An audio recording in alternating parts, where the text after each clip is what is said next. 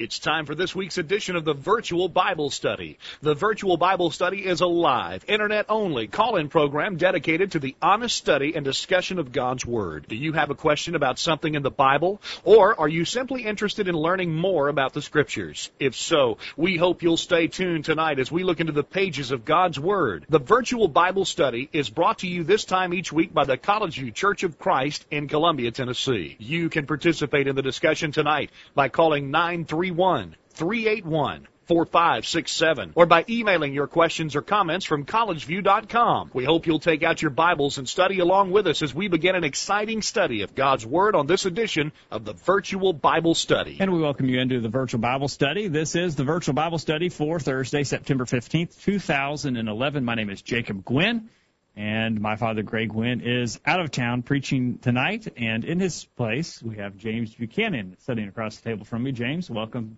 back to the program. It's been several years since you've been here. It's great to be here. Yeah, it's good to have you here. Anthony is behind the controls tonight, ready to take your call, eight seven seven, three eight one, four five six seven. You can also email questions at college view dot com.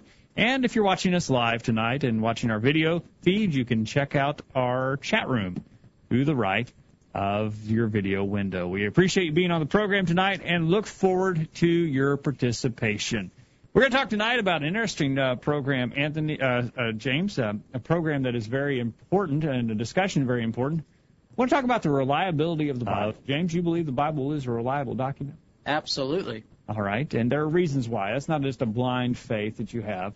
There are reasons why, and we're going to talk about those reasons on the program tonight. So we look forward to hearing from you at eight seven seven, three eight one, four five six seven. We asked earlier today to our update list four questions for your consideration. Number one, is it fair for an unbeliever to ask us to prove what we believe? Is it fair? Is this is the whole discussion tonight, uh, James, a fair one? We want to talk about that.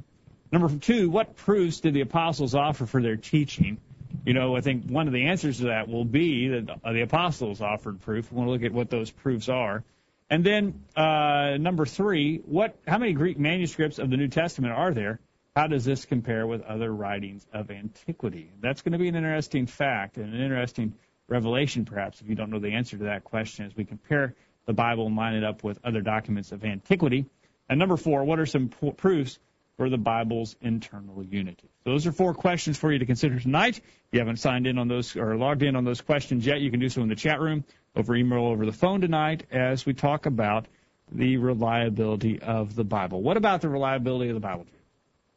Well, it's, it's absolutely reliable. I don't believe that we should expect people to just simply take our word for it. Certainly, we need we we believe that there is adequate, reasonable evidence for the reliability of the Bible.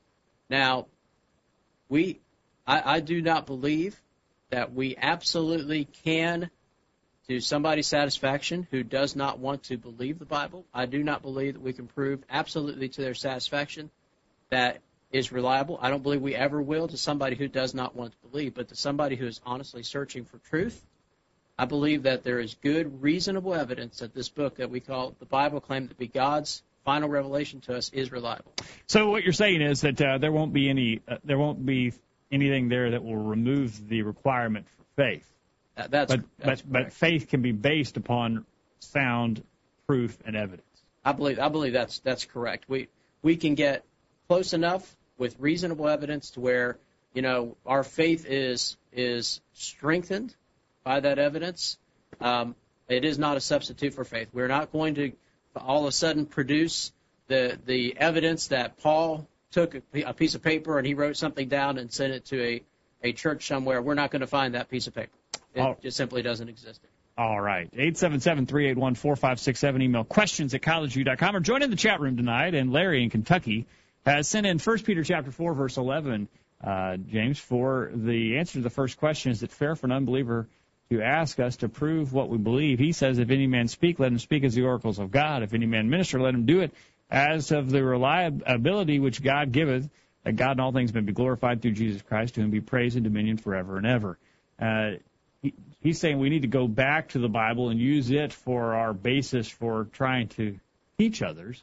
And uh, that would really be worthless if we couldn't have some confidence that the Bible is reliable, and we couldn't ex- expect and assume that others who may be non-believers might be convinced of that reliability as well. It comes back down to having a common standard. What do we what do we all agree upon and we're going to accept as the standard? And if we if we do not agree that the Bible is that standard, as this verse says, whoever speaks, let him speak as the oracles of God.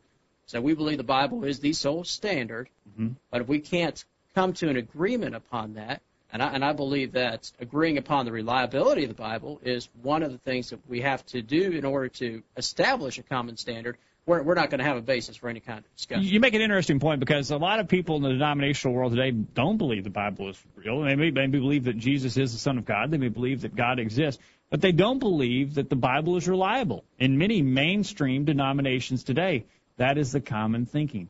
And that thinking, as you mentioned, James, only will lead uh, to the divergence of uh, political, I mean, uh, religious beliefs today, because we're not playing by an absolute rule book, an absolute standard, by the thinking of so many in the religious world today. Well, that's right. I was talking to a coworker of mine. Uh, she's a member of the Methodist Church, and, and she was bemoaning the fact that, for example, the Methodist Church that she's a member of, I don't know if all Methodist churches are like that, so...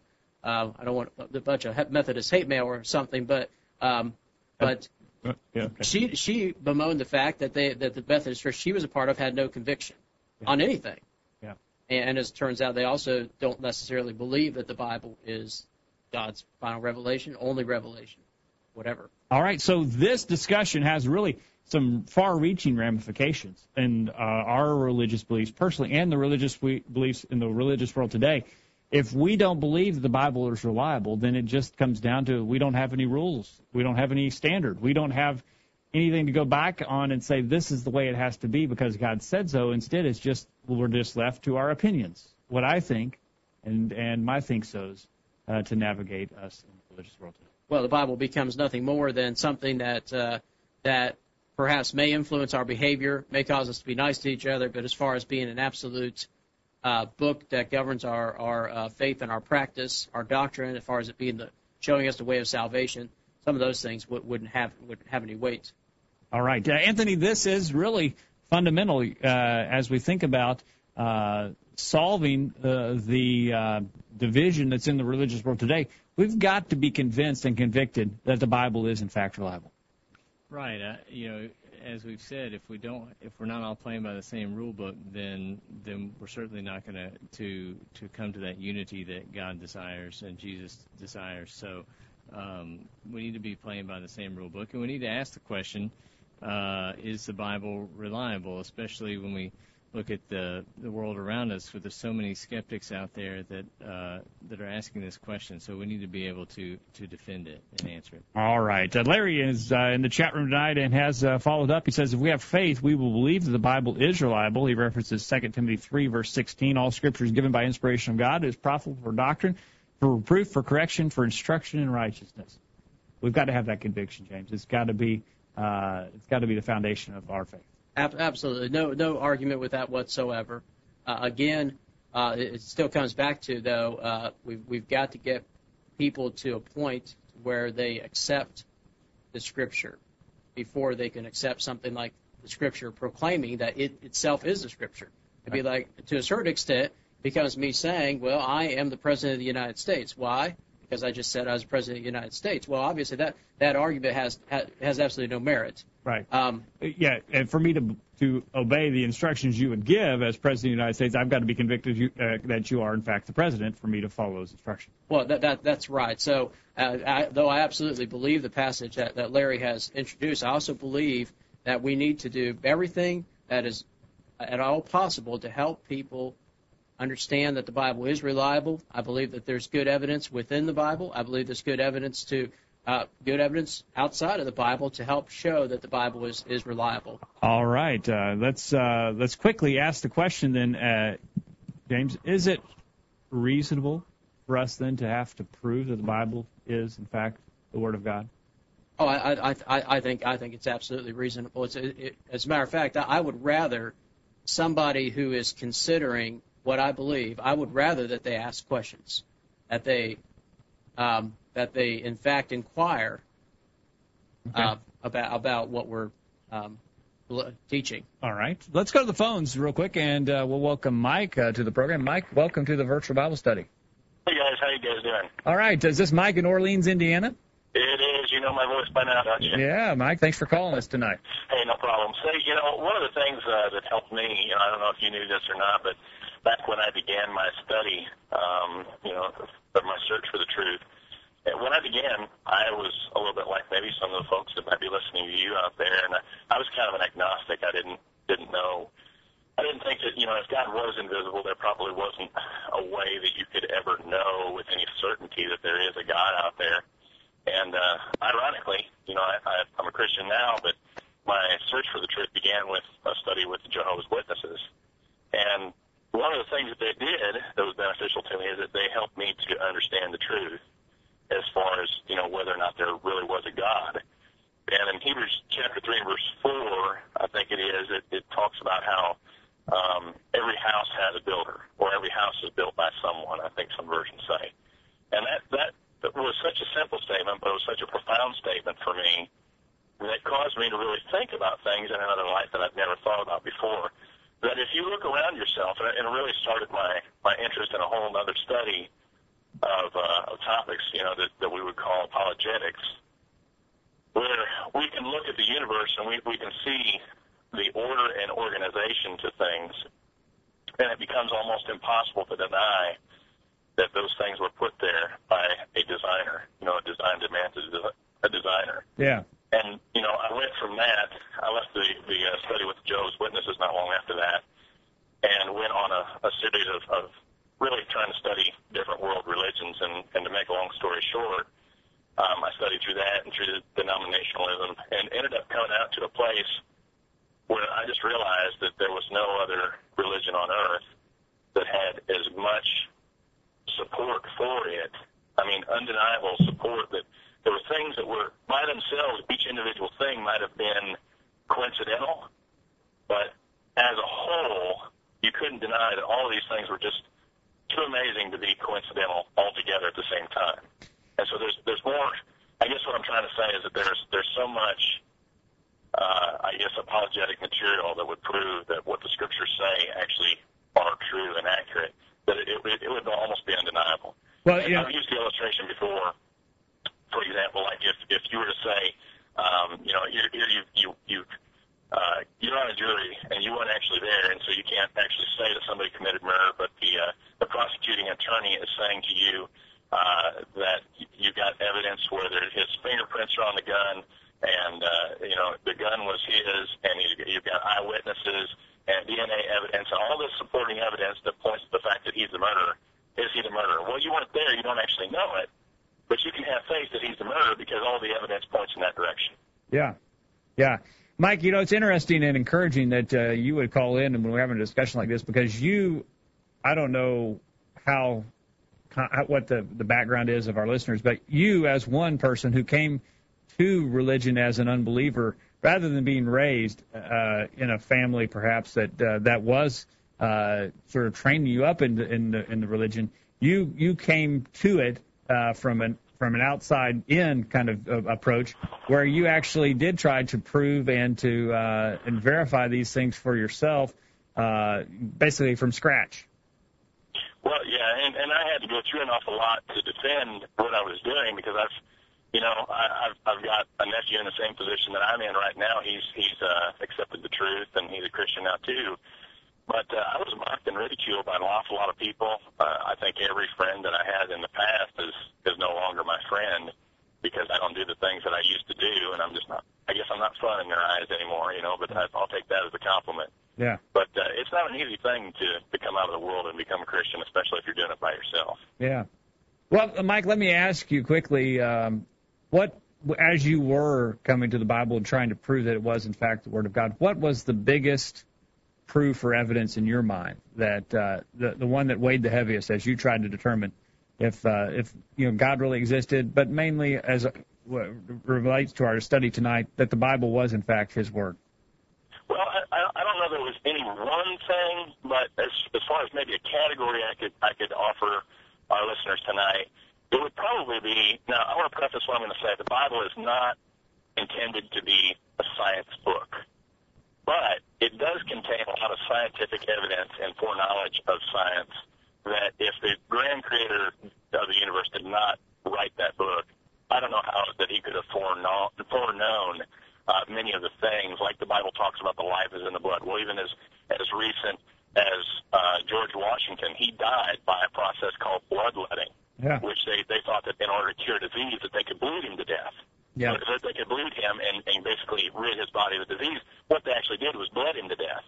Yeah. Uh, you know, rather. So, you know, there are things like that. The, you know, the book of Job talks about the, the earth being a, a sphere. Yeah. The Hebrew word there, Chuck, actually means sphere. And, you know, so how did, how did the writer of the Bible go against all common knowledge of its day and call the, Bible, call the earth a, a sphere and then also say that it's suspended on nothing? Um, yeah, it was supposed to be on the back of a strong man, wasn't it? Talk about scientific evidence. He was standing on a turtle. It's just amazing to me that someone would go against all common knowledge of their day and the accepted scientific norm of their time, and yet be right, be proven right centuries yeah. and millennia later, be proven right on all those issues. You know, and never wrong. You know, Mike, that's a good point, because if I was going to try and pull a sham or a farce, I would not want anything, any facts in, in my book to contradict right. the common thinking of the day, because I'm well, trying to. Because it's I'm trying to prove different than, than you know what a crazy loony you and I are today, because we say that evolution is full full of holes. The theory is a mess. Right. People say, "Oh, come on! Science has proven that there is no God." Y- yeah, you but know, it, all the scientific evidence has proven there is no God. Well, you and I know different, but you see, we get a lot of ridicule because people who really believe in science and put their faith in that religion. Yeah. You know, they, they think that it's proven. But if, well, you know, just go back and look at the history of science, and right. you'll find out that science has been wrong a if, lot more times than the Bible has, yep. I'll guarantee you that. Well, yeah, the only, if it was wrong once, it's been the, wrong The only once. thing I'd like science to do is I'd like for it to stay the same for about twenty-five years. If it stayed the same for about twenty-five years, we might be we might get somewhere. Since it since it doesn't, even with things like evolution, well, you know, which which version uh, of the of of the scientific theory is the right version. Yeah. I just want it to stay the same for a while, and then, yeah. you know. The well, creationist version. Yeah, yeah, wait, yeah, now, yeah.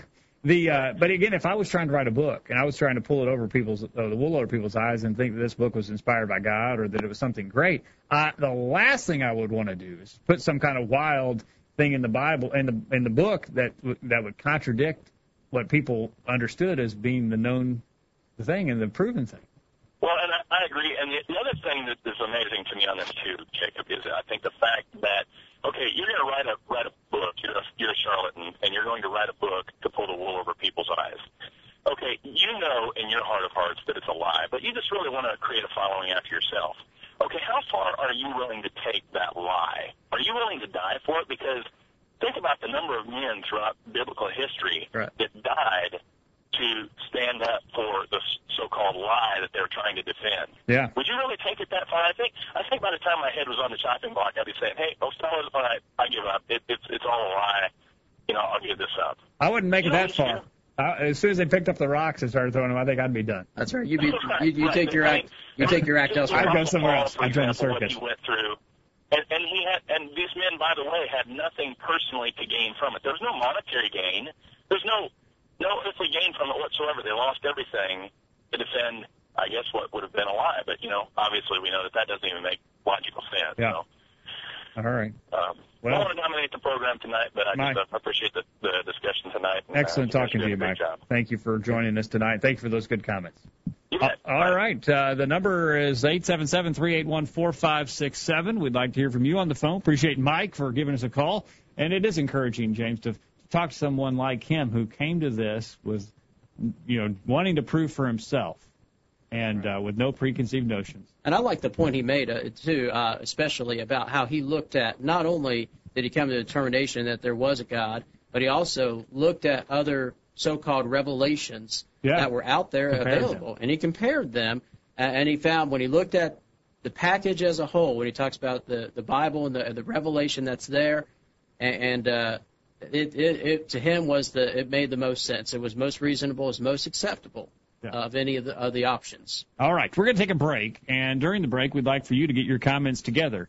Uh, you can do that. Send them in via the phone, via email, or in the chat room tonight, but please do participate in the program. We are benefited by your contribution. We're talking about the reliability of the Bible, and we'll continue that discussion on the other side of the break. We'll be back right after this. Don't touch that mouse. The Virtual Bible Study will be back right after this. I'm Greg Gwynn, a host of the Virtual Bible Study. Thanks for joining us for tonight's program. The Virtual Bible Study is presented weekly by the College View Church of Christ in Columbia, Tennessee. Each week on the Virtual Bible Study, we simply engage in the study of God's Word in an effort to better understand it, better understand how God views us, and better understand what He wants from us in our lives. We're not studying any creeds. We're not studying any books written by men. We're just studying the Bible. And we're trying to study the Bible alone without any of our opinions or wisdom mixed in. We're only interested in what our Creator has revealed to us in His Word. We realize that we're fallible and cannot direct our own steps. As a result, what we think or feel doesn't really matter. All that matters is what God has said. So that's what the Virtual Bible Study is all about. It's pretty simple, isn't it? Thanks again for joining us tonight, and we'll hope you'll make plans to join us every Thursday night for the Virtual Bible Study. Hi, my name is Mike Holt. My wife and I, we love listening to the Virtual Bible Study. Use your internet connection for something good. Listen to the Virtual Bible Study every week. Now, back to the program. Uh, and we're back on the program tonight. Did he just say that this program is good? I think so. Oh, well, I don't know. That's still be, to be determined. We're glad that you're part of the program tonight. So we're talking about the reliability of the Bible. The reliability of the announcer may be in question, but the reliability of the Bible certainly isn't. And we're talking about that on the program tonight. And, uh, James... Uh, When we think about, uh, you know, just the idea of making sure in our minds that we're convinced that the Bible is reliable, the Bible does instruct us that we need to be convinced and convicted ourselves. That's right. You know, those of us who believe the Bible, you know, we, we have this charge to us. Uh, we're told in, in First Peter three and verse fifteen, "But in your hearts honor Christ the Lord as holy, always being prepared to make a defense to anyone who asks you for a reason for the hope that is in you, yet do it with gentleness and respect." Where we're told to always be ready to give a defense for what we believe. Yeah. So so this is our responsibility as Christians. Those of us who believe, the burden of proof is on us uh, uh, to to um, to show that, and to prove why we believe what we believe. All right. eight seven seven, three eight one, four five six seven. Questions at college view dot com. Anthony, uh, your thoughts behind the controls tonight. Well, I appreciate Mike calling in, and uh, I I was kind of mulling some of this over in my head before I came tonight, and uh, you know, trying to put myself in the shoes of somebody like Mike, who at, at one point was uh, not a believer in God at all. And uh, I think you have to start as he did to try to, if you actually, if you look at the universe around you, um, a reasonable person uh, would come to the conclusion, as he said, that that all of this design had to have a designer. And if you, so, okay, so now you've established that there's a greater being up there. Then you have to decide, well, who's who's got the right version of events? Is it the Hindus? Is it the Muslims? Is it the Christians? And uh, uh, and if you take that path, I think if you are honestly seeking the truth and you weigh all of the evidence, you would come to the Bible, because these other these other versions of events, these other world religions simply don't. don't add up. They don't have the weight and the clout that, that uh, the Bible has as we go through tonight and look at some of these evidences. That's a good point. Now, one other thing, Anthony, that we should also point out and consider, as uh, Mike said, that there may be not one specific thing you can put your finger on, but the, the weight of the evidence is sort of the cumulative effect, and it begins to build on itself. If I could look at the creation of the, of the world and realize there must be a creator because of that, and then I look to the Bible, The, by the design and the characteristic of the Bible itself tell me there's got to be a God. For anything to be created as fine as the Bible demands that there would be a creator as well. Oh, you know, you look at this book. I mean, just take just take the book itself. It's it's written over fifteen hundred years by forty diff- different authors. And uh, David in uh, Lake City, Minnesota, is in the chat room tonight, and he mentioned that as well. Written by forty different men over about two thousand years, and still same, tells the same consistent message. That's right. No, there's no difference in the message. The, the the doctrine is completely unified, and those things were that are prophesied about completely unified. Without contradiction. And David explains how that could happen. He says forty different men, but only one author. Aha. Uh-huh. That's right. That's there right. Appreciate those comments, uh, David, uh, from Minnesota tonight. Now, uh, James, as we talk about um, these things and the reliability of the Bible and how that there is evidence that the Bible is reliable and it is from God, uh, are we going to be able to silence the mouths of every dissenter or every doubter? Well, you know, there's basically three classes of people. There are those who are simple-minded. Those, those are people who just simply do not know. Mm-hmm. There are those who are fools who who uh, could know if, if they chose to know, and then there are those who are scoffers, who either know or they don't know, but they hate knowledge and instruction. They despise wisdom and instruction. Proverbs one twenty-two. Proverbs one twenty-two, that uh, your analysis of, of people who would not believe, or it does parallel Proverbs one, verse twenty-two. Perhaps that's where you got it, James. Proverbs one twenty-two says, how long, you simple ones, will you love simplicity? And the scorners delight in their scorning, and fools hate knowledge. Yeah. So either people just don't want to know, people specifically say they don't want to know, or people who, regardless of the facts, just want to sort of be the dissenting opinion.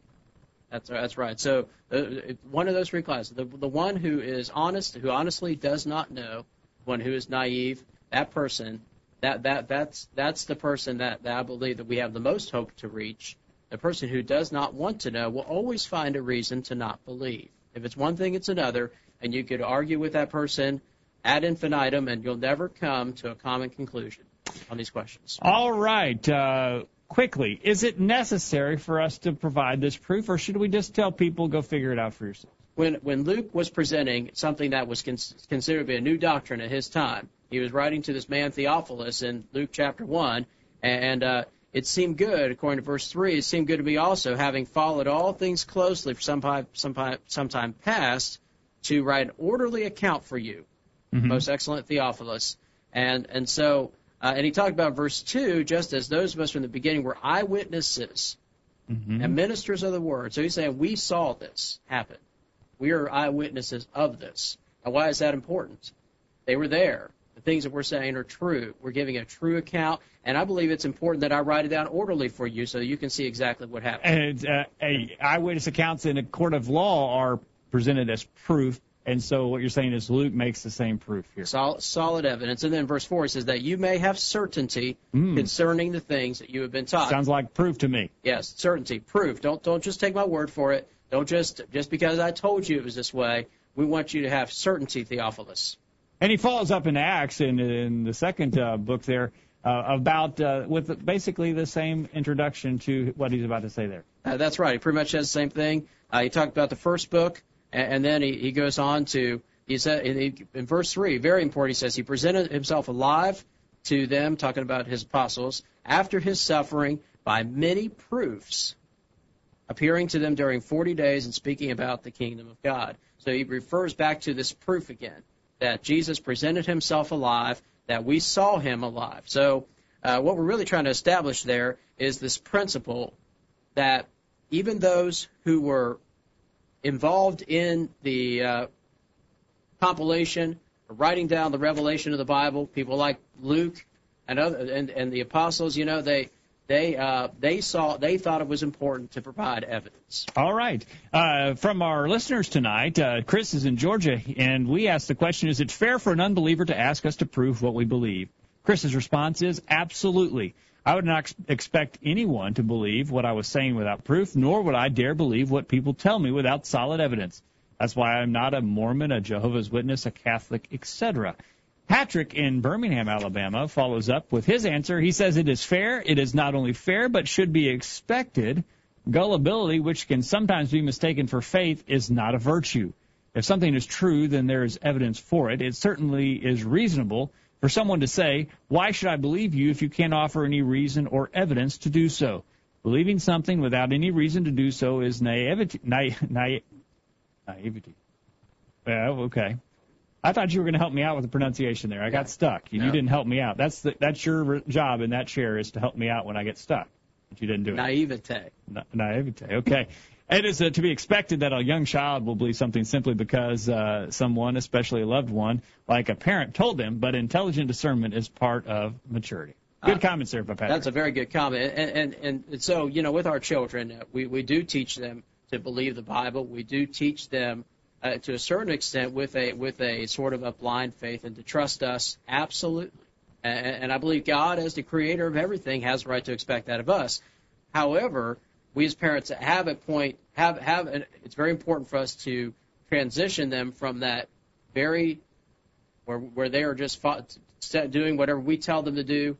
They have to adopt this as their own faith, where they have their own faith in God. All right.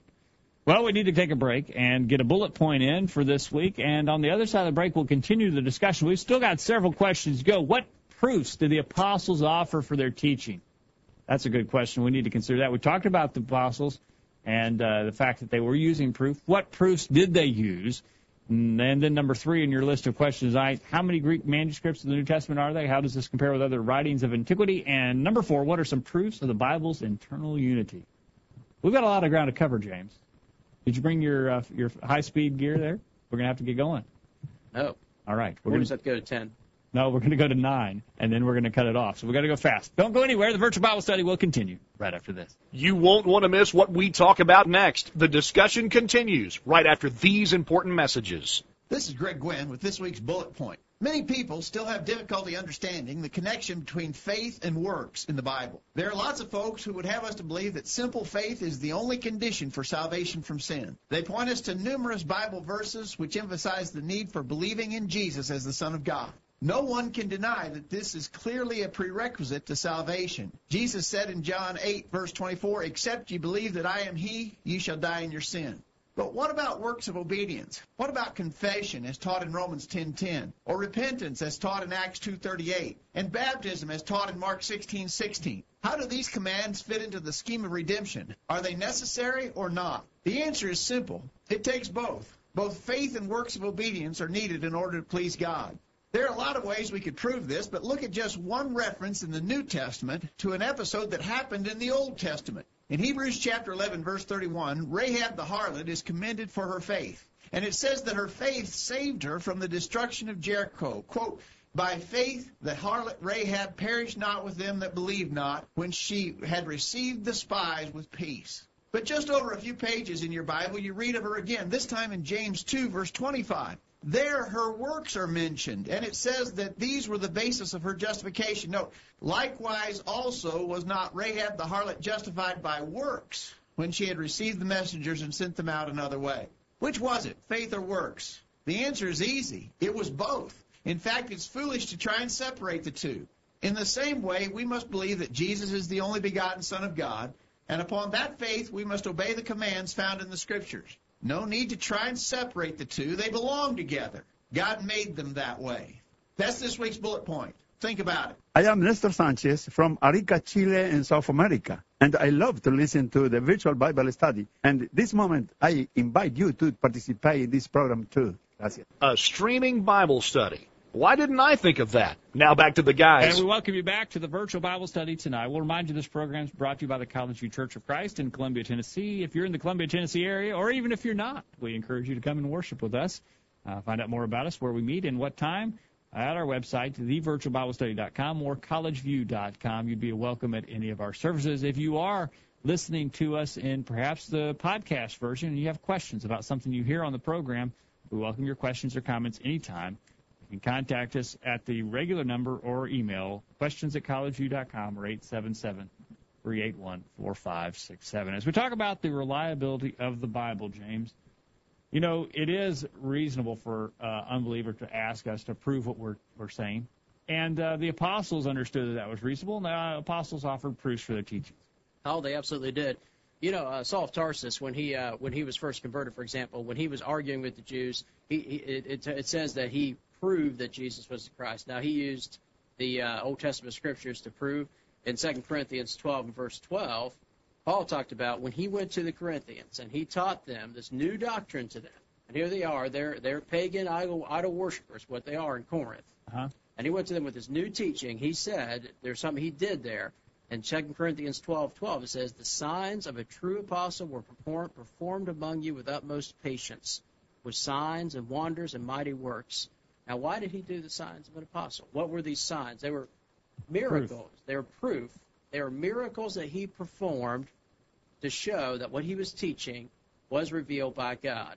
So he he uh, he offered them sufficient evidence. He didn't just go to them and say, "Here I am, I've got this new teaching," and they probably they might have taken parts of it and just added it to everything else they believed. And he said that this is the teaching, the only teaching, and he proved it with a sign. All right. Uh, Chris in Atlanta references, uh, he says the, there were eyewitnesses to the events. Paul mentioned five hundred eyewitnesses to the resurrection and mentioned names, that is the twelve, if people wanted to verify what he was saying. Good good points there. uh, by Chris as well. You know, that kind of evidence alone, uh, James, in a court of uh, law would be overwhelming. five hundred eyewitnesses. Absolutely. You wouldn't. Uh, the judge wouldn't give you time to present all those. No, no, that's that's exactly right. And uh, you know, they, they they they were all still alive at the time Paul was. So he said some were dead. Some had, some had fallen asleep. He said when he wrote First Corinthians fifteen, but there were still many. Many were still alive. Many that they could have referenced. Uh, Patrick in Alabama says uh, the testimony of numerous witnesses, miracles, fulfilled prophecies, logical reasoning, and philosophy, and their own virtuous lives.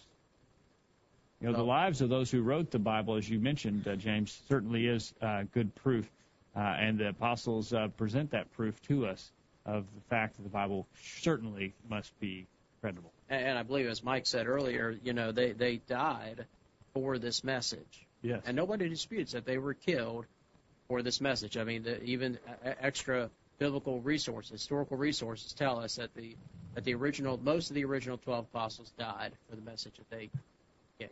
That's right.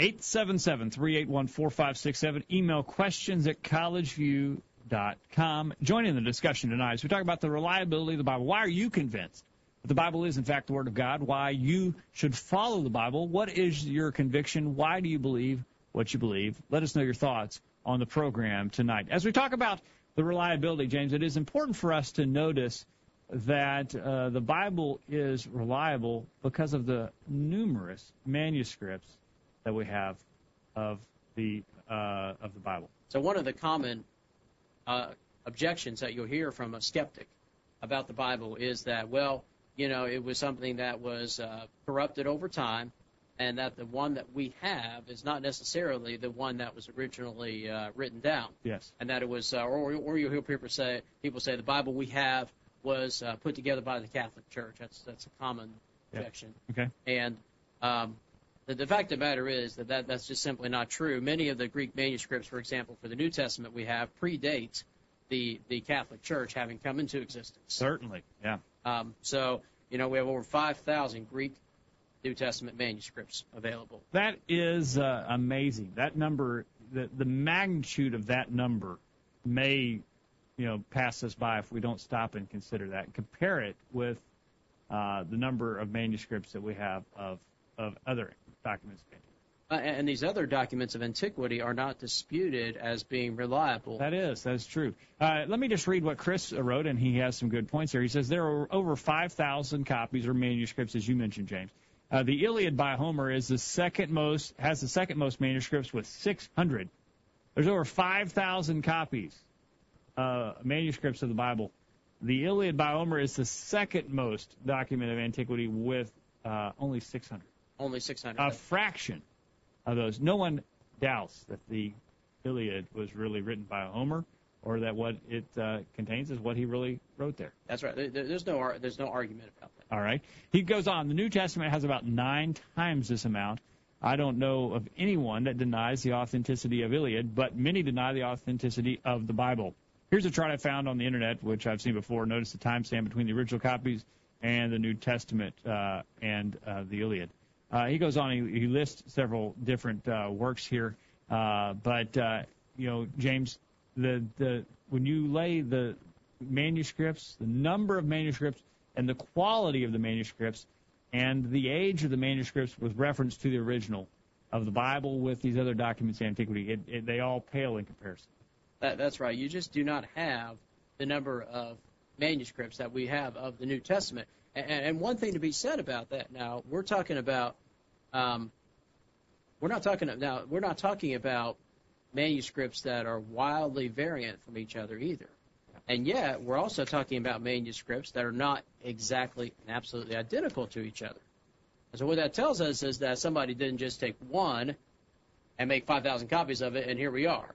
Right. We're talking about something that was circulated and passed around and preserved by being written down. And the fact that it's copied more and more helps us to verify that what we have is, in fact, valid and, and uh, credible. I, I agree. I, absolutely. That's exactly right. So, um, you know, the oldest one that we have was produced around one thirty A D That, that's, a, that's a little over thirty years after the death of the Apostle John. Unbelievable. thirty years. That is amazing. Uh, Patrick in Atlanta, or in Alabama, says, because of time and where many of the historical documents from the ancient world have few manuscripts to which we can refer, this is especially true when we consider the secular historians and philosophers. For instance, we only have eight copies of Herodotus's historical work, whose originals were written four eighty to four twenty-five B C Likewise, only five copies of Aristotle's writings have been found, have found their way to the twentieth century, while only ten copies of the writing of Caesar, along with another twenty copies of the historian Tacitus, and seven copies from the historian Pliny, uh, were, who all originally wrote in the first century and are available today. These are indeed very few. When we consider the New Testament, however, we find a completely different scenario. We have today in our possession five thousand three hundred known Greek manuscripts of the New Testament, and under another ten thousand uh, Latin Vulgates, and nine thousand three hundred uh, other early versions, giving us more than twenty-four thousand manuscript copies of portions of the New Testament in existence today. Uh, though we do not have any originals, with such wealth of documentation at our disposal to which to compare, we can delineate quite closely what those originals contain.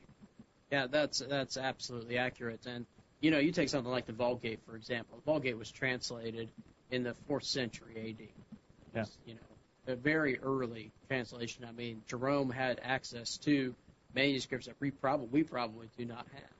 Amazing. To make that translation. All right. And those, and that, that all of these documents, uh, James, we can lay them side by side. We can compare them and determine, is this accurate or is it not? And it helps us to determine that we have a reliable copy of the original. And any point of variation that you find between one manuscript, one manuscript and another, uh, what you do not find is any change of any doctrine whatsoever. Nothing. I mean, there may be a, a you know an article here or there, you know, a preposition missing here or there, but nothing affects any teaching that you find. You need to restate that, James, because what you're saying is the differences between the manuscripts are minuscule. And they are inconsequential when it comes to what the Bible is actually teaching. That's right. And I actually, I personally, I believe that it actually strengthens the argument that there that we have good manuscript evidence, that somebody didn't just contrive a whole bunch of manuscript evidence or produce a bunch of manuscript evidence to be found somewhere. Okay. All right. That's a good point. eight seven seven, three eight one, four five six seven. Email questions at collegeview dot com. What are your reasons why you believe the Bible? Mike has been filling up the chat room with some excellent points, as have uh, other listeners as well. Uh, Mike's uh, talks about the fact that the Bible, the writers of the Bible, uh, were strongly persecuted by the Jews and the Roman government. If the New Testament writings were false, these two groups would have produced a great deal of evidence to stop the growth of this sect. None exists. Uh, that's a very good point. I mean, the, they had just as much an opportunity to. Uh, you take something like the resurrection, for example. Uh, I mean, where's the body? You right. know? They could have they could have just squelched it immediately. Now he also goes on, Josephus in his writings, Antiquities, supports several things that the Bible says, in spite of the fact that Josephus was not a Christian. He would have had every motive to discredit this sect. That's, that's interesting. That's right. There's a there's one statement, I don't remember the reference in the Antiquities right now, in which he talks about Jesus, or he talks about Christ who came and worked many wonderful works and, and did this or that. I don't remember the exact reference. I'm sure somebody who has access to that could look it up. But did you bring uh, your copy? I, I didn't. I didn't. I left it at home. Okay. Sorry, but wow. it, anyway, it's uh, it's uh, it's in there somewhere. So, do you have the original? I, I I don't. You know, for some reason, the original Josephus, even though he wrote in the first century, yeah, don't have it. Also gone. All right, J- James. Let me ask you. Uh, you know, this is speculation, but. You know, if God was going to give mankind the Bible, don't you think that he would have gone to the trouble of preserving the original copies? I mean, couldn't he have, you know, put them in some type of, type of time capsule that we could find, or maybe had them written in indelible ink on uh, paper or parchment that would never uh, decay? Well, you know, the, that, that uh, he could have done that, of course. So there's no doubt that he could have done that. Uh, but, uh, of course, one of the things about people is they they worship things like that. Yeah. They take something like that. They they. You would have a reference to the bronze serpent, would you? I was thinking about the bronze serpent, yeah. Actually, the one that Hezekiah had to break up in, what, Second Kings eighteen, or First Kings eighteen. Because it was a religious relic that had become an idol. That's right. They took it, and they started worshiping it, and he broke, had to break it up into pieces. So, again, it is pure speculation, but perhaps this is the reason why we don't have any originals.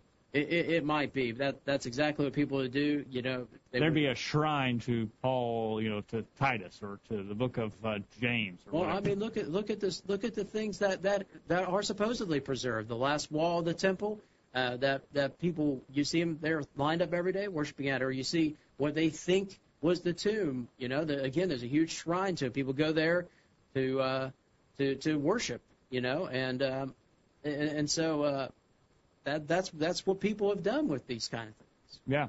Mike has maybe given you that quote from Josephus. He says, uh, here's the quote, "Now there was about this time Jesus, a wise man, it is lawful to call him a man, for he was a doer of wonderful works, if it be lawful for him to call him a man. A teacher of such men as received the truth with pleasure, he drew over to him many, both of the Jews and many of the Gentiles. He was the Christ, and when Pilate, at the suggestion of the principal men amongst us, had condemned him to the cross, those that loved him at the first did not forsake him, for he appeared to them alive again the third day, as the divine prophets had foretold these and ten thousand other wonderful things concerning him, and the tribe of Christians so named from him are not extinct to this day." And so there's your quote from Joseph. That's, a, that's what I was thinking. All right. We need to quick take a break, and when we get back, uh, we won't get done with this, but we need to talk about the internal evidence. What is the evidence from the Bible itself? The internal evidence of the Bible that prove it's uh, it's the fact that it is, in fact, must be from God. What kind of evidence can we find from the Bible itself? We're going to get into that question and hopefully take yours on the other side of the break. Don't go anywhere. We'll go to the top of the hour right after this. Enjoying the virtual Bible study? Email a friend during this break and tell them to join in on the discussion. There's more exciting Bible study after this commercial. I'm Larry Raspberry, a member of the College View Church of Christ, with a question for you. Do you believe in parachutes? I suppose you do. You believe they exist, but that's not what I mean. There's a difference between believing something or someone exists and putting your confidence in it or him. One who has seen a parachute knows they exist, but has never put his confidence in one. Trying one on while standing on the ground isn't faith either. Going up in a plane intending to jump out with a parachute on is not faith in the parachute either. Opening the door at the moment of truth and gazing outside to the ground is not faith either. It is only when one jumps out the door, counts to ten, and pulls the ripcord that he has actually put his faith in the parachute. Many of you believe parachutes exist, but only a few have actually put your faith in one. Many people in the world say they believe God exists, but only a few put their faith in Him for salvation by doing what He says. We'd love to help you in developing a saving faith in God. If we can be of assistance, please contact us. Send an email to questions at collegeview dot com or call us at eight seven seven, three eight one, four five six seven. And thanks for listening to the Virtual Bible Study. This is Jared in Warwickshire, England. Listen to the chat from the Virtual Bible Study each Thursday night. Quit checking your email. The commercials are over, and the Virtual Bible Study is ready to roll. Take it away, guys. We'll welcome you back to the program tonight. David is in Lake City. Sounds tropical, but that's Minnesota. It's starting to get cold up there. He, uh, yeah, it's cold, shivery. Uh, he says, before printing, religious writers quoted extensively from the Scriptures. The entire New Testament could be recre- recreated from these quotations alone. So that's an interesting point. That's that's right. Yeah, we talked about the, the manuscripts. You got the manuscripts. You got the copies of manuscripts. The the the um, external references. That's right. The external references, even from the first century, uh, would produce the vast majority of it. Good point. All right, uh, we have an article here from uh, Doy Moyer. Uh, James, and he uh, he has some interesting criteria to look at as we look at this internal evidence. He says uh, we do not have the space here to examine the, the bibliographical data concerning the Bible, uh, that is how it came to us uh, through history.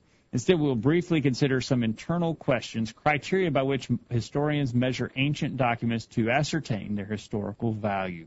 Most of these are just common sense. And so he looks at these criteria that if you were a historian and you found a you were digging in the backyard and you found a scroll, not necessarily of the Bible, but something else.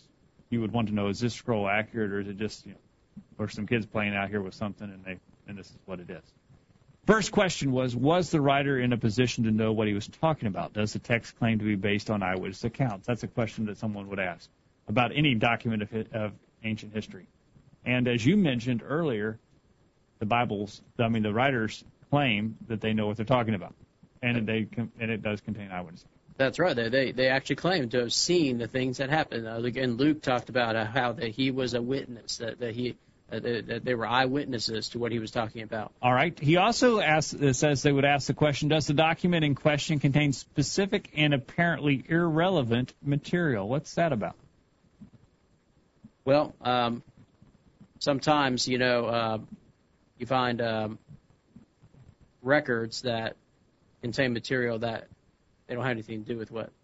Yeah, he says first-hand sources are often full of details that are not central to the story. Not central to the story. False accounts are often generalized. It is. This is not to say the Bible has irrelevant material, but when we look at given records, there are some details that on first reading appear unnecessary.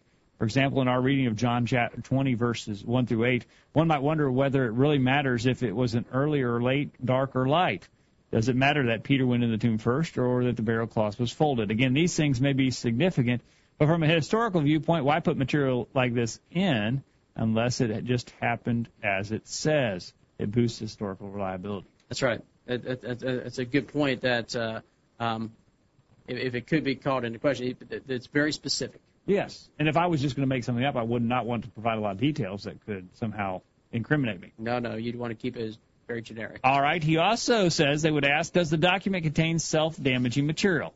If a document has material that makes the heroes look bad, or if the material might even weaken the story, then it strengthens the case for uh, truth uh, being the motivation of the writer.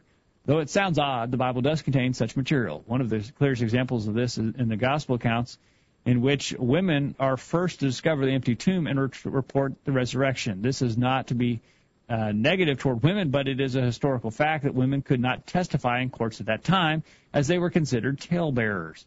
Now, if the account is fabricated and the writer wanted to pass it off as true, it would be self-defeating to put women in such a position. Uh, they probably would not even be a part of the account, but they are. What accounts for it? This is the way that it really happened. So their inclusion strengthens the case for historical reality. Add to the, this other disciples, such as Peter, that are often portrayed in a bad light. Their faults are not hidden. An excellent point. Again, if I was wanting to make uh, some type of uh, fairy tale here, I would not put in these types of facts. Now, one thing pointed out right there is, of course, also the women were there.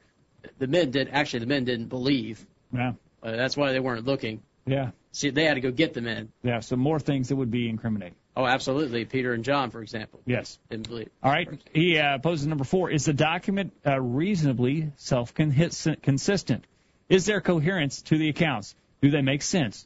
Would uh, most would expect some inconsistency in historical documents, but this does not normally cause problems. Concerning the Bible, we do find a self-consistent theme, even though writers were over a sixteen hundred year period from men of uh, differing backgrounds, languages, times, et cetera. The Gospel accounts present a consistent portrait of Jesus. There are differences, but these do not equal contradictions, and differences do not change the relative consistency of the accounts. So there is a consistent thing. We'll talk about that quickly before we conclude. And finally, he says, is there evidence of addition and exaggeration? Fish stories are exaggerated over time. Critics sometimes claim this about the Bible, uh, that is, the later disciples added the idea that Jesus is God.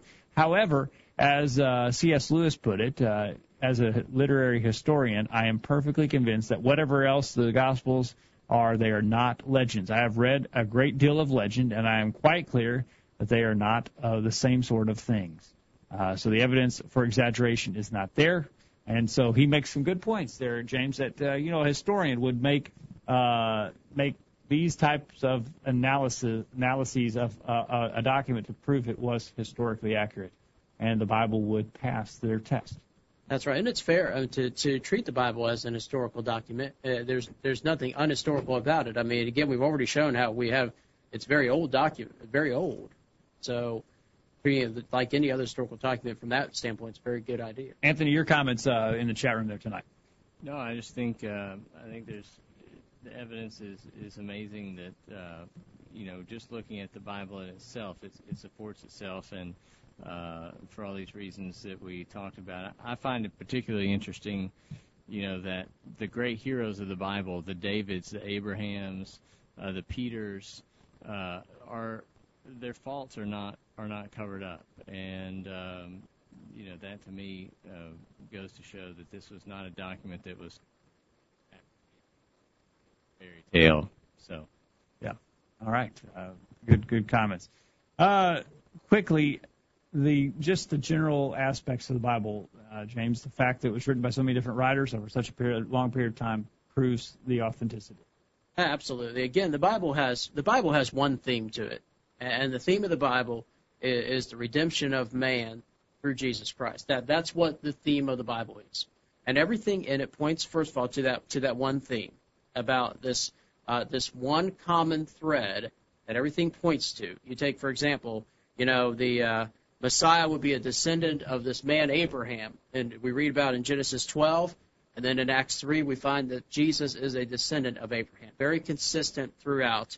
And it was prophesied very early on that Jesus, that Abraham was told from his seed, all nations of the earth would be blessed, and then that seed came along. You know, that the Messiah would be a descendant of Judah. So what you're saying is these different writers didn't know each other, had no interaction with each other, many of them. We're able to write a book that when you put it together, the theme is coherent and unified.